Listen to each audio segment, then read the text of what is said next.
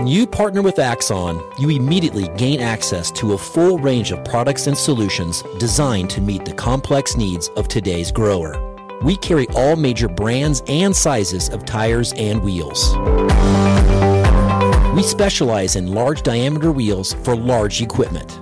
We have one of the largest OEM replacement wheel inventories in North America.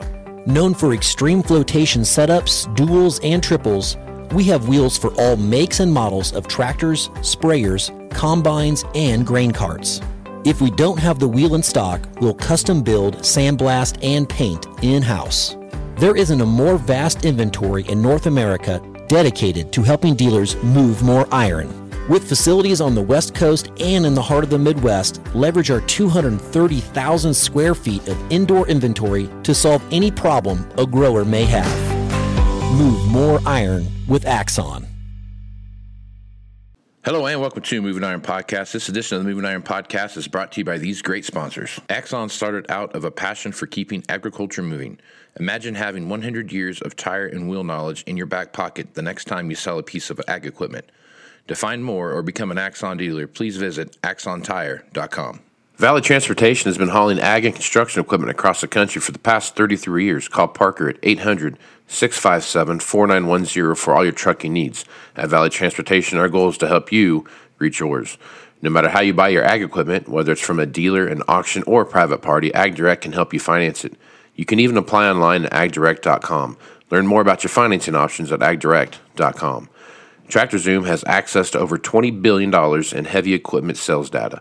TractorZoom's Iron Comps is the industry's trusted solution for transparent equipment values and auctionable pricing insights. This podcast is brought to you by Anvil AppWorks. The Dealer Connect CRMI app with integrated inventory management is an affordable Salesforce-based solution for your dealership. Create connected customer experience and transform how you work. Moving higher in the 21st century.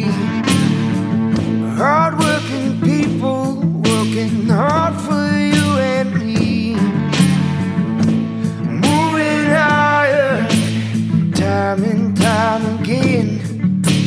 Through the years, you'll find us here. Moving higher. Hello and welcome to Moving Iron Podcast. I've got Shawn Hackett here from Hackett Financial back on to talk about what's happening in the marketplace. Shawn, how you doing? I'm doing good, Casey. Super, super good. So far, your it's going to be uh, monsoonal Florida um, weather in the west has, has really panned out. And we've gotten, uh, I bet you this month here, we've gotten somewhere between at least seven, if not ten, depending on where you're at, inches of rain. And, and there's no uh, no stop in the forecast anywhere as far as rain goes. And, and fortunately, it's not been you know huge gargantuan storms dropping you know two inches of rain in an hour type of deal. It's been all night, you know, four, five, six hour rains that have just been there. So looks like so far what you're saying is, is come true.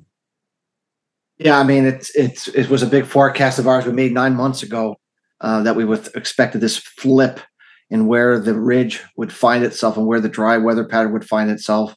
Um, just as an, an example, if you look at the Central Eastern Grain Belt uh, drought index, it um, is the highest reading for this time of day of this for this date um you know going back like 35 years. So uh, 2012 was not this dry at this particular date.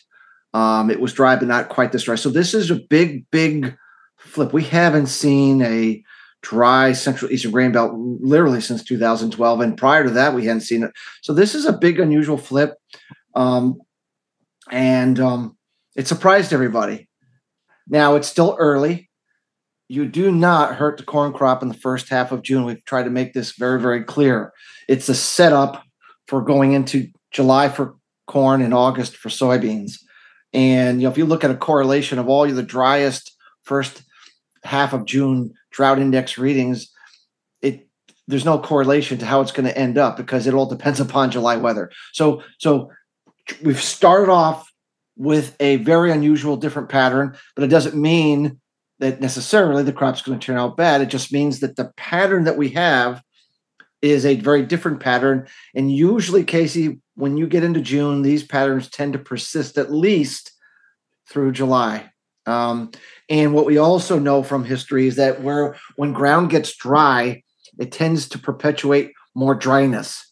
And where ground is wet, it tends to perpetuate more wetness, meaning dry areas tend not to get that evaporation, that humidity that give you those afternoon thunder showers, and it perpetuates a cycle of dryness repeated over and over again once that soil is sufficiently dry as you enter the summertime. So, you know, unless you have some kind of unusual tropical system that comes in and overrides those factors, you know, it's important to watch where the dry areas are because they're likely to persist, you know, at least through July. And that means that central eastern grain belt um, is, is on the watch list. Now, of course, dry and cool is different than dry and hot. Dry and cool means if you, you can get a quarter of an inch, and that actually can do a lot of good if it's cool because that that water goes into the ground, it stays there, and it it does wonders. Now, if it's a quarter inch and you have 9500 degree temperatures, uh, it, you might as well not even fallen. It's gone. It's done zero good. So so we also have to separate. Dry is fine. You, you know, obviously a lack of moisture is part of the equation, but it has to really be dry and hot. And that's what we're going to be looking for later this month is are we going to develop a hot dry pattern for late June into late July? Right now we're eh, we're to we're to get a um, moderation in temperatures here into the middle of the month, kind of a cooling down a little bit. Um, usually, if you go from warm temperatures like we have right now to something cooler, you tend to get some spritzing, some some very light showery activity because you're changing the upper atmospheric temperatures. So we would expect to see a little moisture coming into the dry areas, nothing that's going to be noteworthy on the deficits. But remember, yeah. it's going to be cool. So it's just, it's not going to get the grain bulls excited with that pattern into middle of June. We're going to have to get there and then we're going to have to look for a hot, dry pattern to develop late in the June. Right now, we, we're seeing that that is going to happen. Uh, a lot of our work is telling us we're going to get the warm weather back.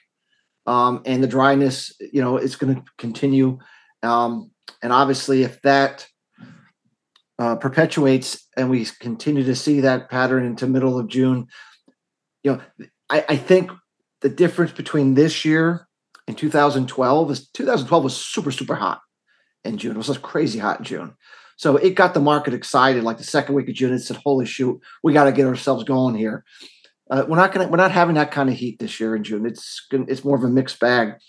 So it looks to me like it's more of a 1983 chart pattern where you kind of stumble along into late June and then they turn the hot dry pattern on and then it's a it's a more of a July uh, late June early July beginning of a rally than it is let's say second third week of June. So th- this to me just looking at the heat factor says to me this is more of a 1983 price pattern that looks to be more likely what we're going to follow and if anyone follows that pattern I think we put 40% on the corn market in one month's time from late June, early July into late July, early August. That would equate to like a $7 corn market right now from where we are today.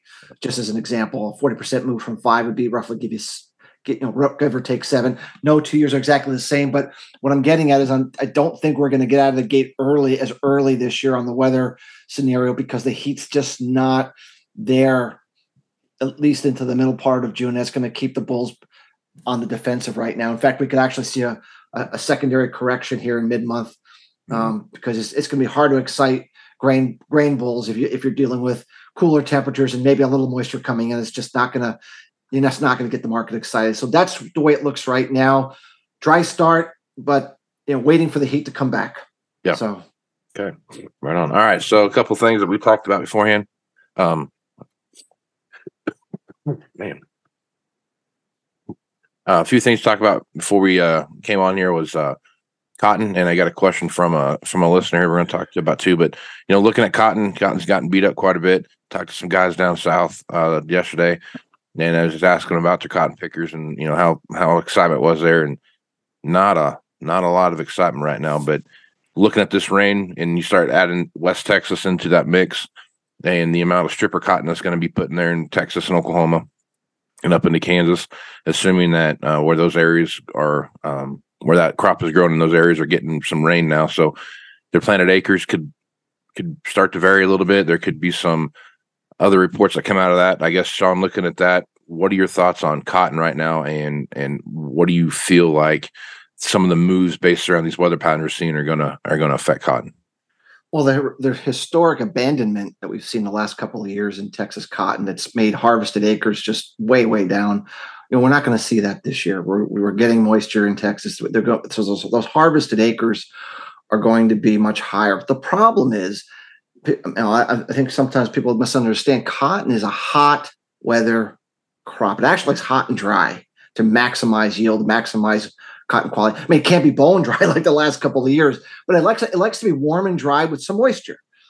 Remember, we had a, a cool, wet 2020, I think it was. I think it was. And it was cool and wet all summer long, and we did not have a great cotton crop. Quality of the cotton crop was down, the yields were off. It developed very slowly, if you recall. Um, it developed, you know, we, we, we didn't start harvesting until late, and, and we're we have a very cool, wet p- pattern. Now, it's not the worst pattern ever. It's not like this is, this is a, you know a disaster, but it's not really ideal. I mean, you you really want it hot, dry with some moisture, and what we're getting is it's cool, and we're getting a heck of a lot of rainfall. So, if that pattern were to persist, you know, through most of the summer, it's going to be an okay crop, but it won't be a bin buster. Now you'll have more harvested acres. But I'm talking about yield wise, it'll be okay. Um, but but you're going to have to going to have large downgrades of quality. You mean your cotton quality will be downgraded, which means that farmers that, that sell lower quality cotton get docked um, a, a dis- discount to the market for having cotton that doesn't meet certain quality requirements. So I think you know yeah the rains are good. Um, should hot weather come into the key Texas areas um, in you know in July, you know that would certainly help improve the crop prospects. I don't think that's what we're going to see. Most of the heat from my work says it's going to be more of central northern areas of the U.S. Uh, you know, Canadian prairies are, are, that's where the heat's going to be this year. I don't. I think the southern tier is just not going to get that kind of hot weather, and so I think the the the propensity of the trend is cooler, wetter is going to be the story. Not horrible, but it's just not going to be a bin buster, and so I think many that are calling for you know gargantuan production probably overstepping their boundaries here and i don't think it's going to ultimately turn out that way um, unless we get a really big warming up that i'm not anticipating right now. Oh okay. All right so we got a question from a, list, a listener a listener uh, youtube guy you know watcher i guess. Um, it is uh, igor zenkova apologize if I butchered your name there. 4504. Sorry about that if I messed that up. But the question is I learned about Shawn Hackett quite recently and really I've gotten interested in, in, him as an expert. Just a little request as the participants in the pod as he participates in the podcast here on a regular basis. Could he explain briefly or in more detail for the newbies out there about correlation relationships between all of the different climate and weather discrepancies he's talked about and fertilizer damage, major agribusiness activity. Um, the question is caused by the bewilderment because of Mosaic's Mosaic Inc.'s stock behavior and in the beginning of the summer of the U.S. So, kind of breaking this down, Shawn looks like to me he's asked some questions about Mosaic uh, from a stock perspective and how they've started up high and went all over the place since then, and uh, fertilizer cost um, based around these weather patterns that we're seeing? Well, let's just stick with the United States. Um, there was never a fertilizer shortage in the United States. It did never existed. There never was one. We don't have a fertilizer shortage. We don't need fertilizer from too many other people outside of Canada, and Canada's a willing seller to us. We don't have one. So all the dramatic increases in fertilizer in the U.S. was simply the U.S. producers gouging US producers because the global market price was so much higher because of, of the Ukraine war, because of the restriction of exports out of Russia, because of the restriction of exports out of China. And so the, the fertilizer producers saw an opportunity with a lot of hype and excitement to raise prices, not because there was a shortage in the United States, but because a, this was perceived shortage globally, and they felt could they could get away with it, and as such, they did get away with it because as prices took off and as farmer incomes took off, they had more money and they paid it, and of course the earnings went through the roof. But now we realize there's no fertilizer shortage in the U.S. and now prices have caved in. All the farmer income numbers are crashing and burning. The tube of toothpaste has shrunk, and the farmers are saying, "I'm not paying that. I'm, you know, you can no." And so now the demand has fallen off. The farmer's only going to put down what he absolutely positively has to put down because he doesn't have the capital to do it. And so their earnings are crashing and their stock prices are crashing as a result. So, you know, those are fertilizer companies are extremely cyclical. They follow the ag cycle very, very closely, but they tend to be early cycle. I they go up early in the cycle and then they crash, you know, in the middle to latter part of an, a cycle. And so you just have to be very opportunistic with fertilizer companies. Their earnings are very, very choppy. And um, and you just can't fall in love with them for the long term. You have to be, you know, there's a time to get in, there's a time to get out. I'm not advocating one do anybody does anything other than you know if, if you're into fertilizer stocks they're not a long-term play they're really trading vehicles at least that's they've always been that way and equipment uh, stocks like titan international for example a big tire company that makes wire tires and wheels for agriculture if you follow their stock they do the same thing they go up and they go down they go up and they go down with the ag cycle so you know these companies are um, what they are and treat them as such okay all right, Shawn. Um, one last thought. I think when I look, taking a look at what we're seeing now, I mean, if you could kind of just sum up a little bit, which so far for this spring, what we've seen. I mean, you really, you're really kind of talking about the tale of two cities here for for a little bit of a lack of a better term here. I mean, you're talking about a spring season that is going to be ho hum type of deal, and then you're going to look at a um, a fall that could be pretty explosive. So, uh, uh, what are some of the signs that you're going to be paying attention to to see that that explosion in, in the marketplace? Well, first, let's understand that the Fed Reserve turned screws on tight, right. and so inflation is crashing. The economy is suffering. Demand is suffering. We talked. We talked about this on I think the last time, um, and so that's been a preeminent reason for this 18 month correction in commodities. Crude oil getting crushed natural gas getting crushed, right? You know, cotton getting crushed. All these markets just not finding demand. That that's kind of old news. We kind of know all this. China's recovery has been disappointing. They they had the initial uh, post zero COVID policy surge, and now you know they're sort of going through a a um, a retrenchment again. We, we kind of went through that. We have this stops and falls. Sure. So the demand side of the equation is not fantastic, but um, it does appear that if you look at all the economic and inflation numbers, the Fed is done raising rates. Now, it doesn't mean they're going to lower them, but the first thing you have to do with monetary policy, you have to stop raising them. So if they come out in the next meeting, I think it's late uh, July, I think is the next Fed meeting, and they say we're, we're, we're done. We don't see any reason to raise them anymore. That policy shift will be the first uh, shift and the markets will start to then gauge when are they going to start lowering rates. We have an election year coming up in 2024. We just got the debt ceiling resolved with no debt ceiling at all, which means the government can spend as much money as it wants, and it loves to buy votes, and it loves to. And the only way they can do that is the Fed's going to have to. I think I just saw that half the U.S. Treasury debt has to be rolled over over the next two years. So out of the 32 or 33 trillion, about 15 to 16 trillion actually has to be rolled over into new debt at a higher interest rate. Well, well, yeah. I would think we're probably going to want to see lower rates, but before too much of that debt gets rolled over to save right. the interest payments on the debt. I'm just thinking out loud, you know, speculation, but uh, the Federal Reserve is there at the pleasure of the president, and I would say that uh, they've done their job, but I think that they're going to be in a serious easing mode later this year into 24. And that's very positive for risk assets, for stocks, for commodities, for demand. You know, banks have been suffering, right?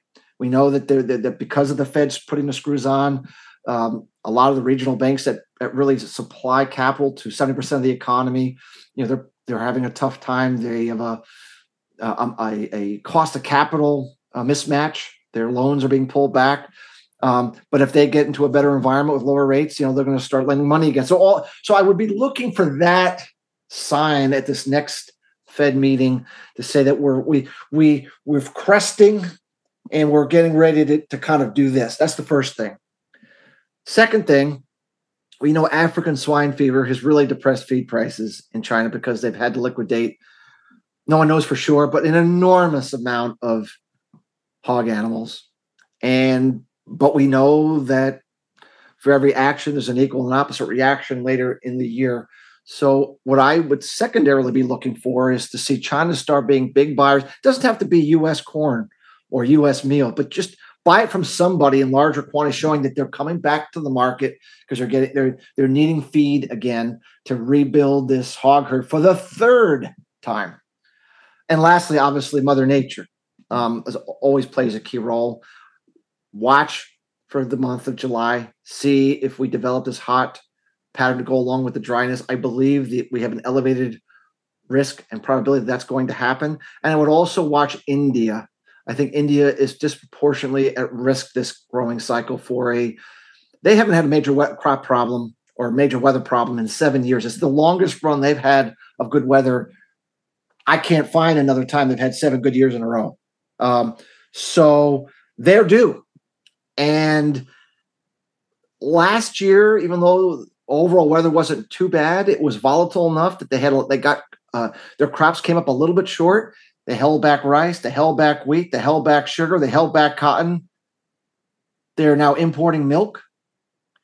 Well, what if they actually have a serious crop problem? Like last year's crops, eh, we're off by a little bit, nothing major. What if they actually have like a serious crop problem? You know, down 10, 15, 20%, which they can be down in a, in a uh, El Nino driven dry year, what does that look like for a country that has been a major exporter of key ag markets for many years now? Uh, I really think that could be another hot button um, that the market is not really uh, kind of focusing on as much because we just haven't focused on it for a while because we haven't had to. You know what I'm saying?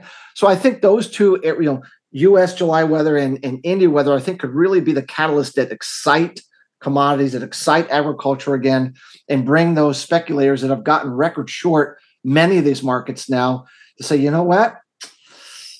You know, maybe we're on the wrong side, or maybe we got a little too aggressive, or maybe we got to cover some, or, you know, or, just bring some capital, some speculative capital back in uh, to our ag markets. And if it's happening at a time that the Federal Reserve is signaling easier monetary policy and potentially a much weaker U.S. dollar, you know, you could see the seeds of how commodities, you know, could see some improvement. Um, you know, June, July onward, you know, I think I think we could see a turn in overall commodities. We're following the Goldman Sachs Commodity Index and the BLS the BLS Cash Commodity Index. We follow a amalgamation chart which averages those two together. And if you look at what we did is we came down and made a low early in the year. We had a bounce, and now we're making a secondary low, and we've been kind of going sideways on the bottom for about three to four weeks. I don't know how big people are about candlesticks. We're not a big technical, uh, you know, outfit here, but we found we find tech, uh, candlesticks sometimes to be pretty telling. There's something called a doji, which is where you have a high and a low, but you close in the middle. A high and a low, and you close in the middle a high and a low and a close in the middle. So it looks like two little sticks, but a, a, fat in the center. Anyone can go up and put doji on their screen and look up what a candlestick doji means, but it tends to mean that you're losing momentum in the direction of the doji. So if you're going up and you get dojis, that means you're losing upside momentum. You're you're you're those are warning signs of a top and some downside momentum coming, and vice versa. We've seen now three straight straight weekly dojis on this commodity amalgamation index that we that we created um, near an important bottom or, or support area, saying downside momentum has dramatically weakened, and that this is a sign that the market's probably getting ready to turn up. Hasn't done it yet, but it's a er, it's a leading indicator to be on guard for some kind of a turn up. If we see that index go up, which means overall commodities are finally ending or completing this 18 month decline in overall commodity prices, and we're starting to turn up. Remember, it's like having a tub. If you fill the tub with water, everything in the tub it will rise at different rates, but you're going to have a general rising of overall levels of just about everything. Now, some will go up a lot more, some will go up less, depending on fundamentals.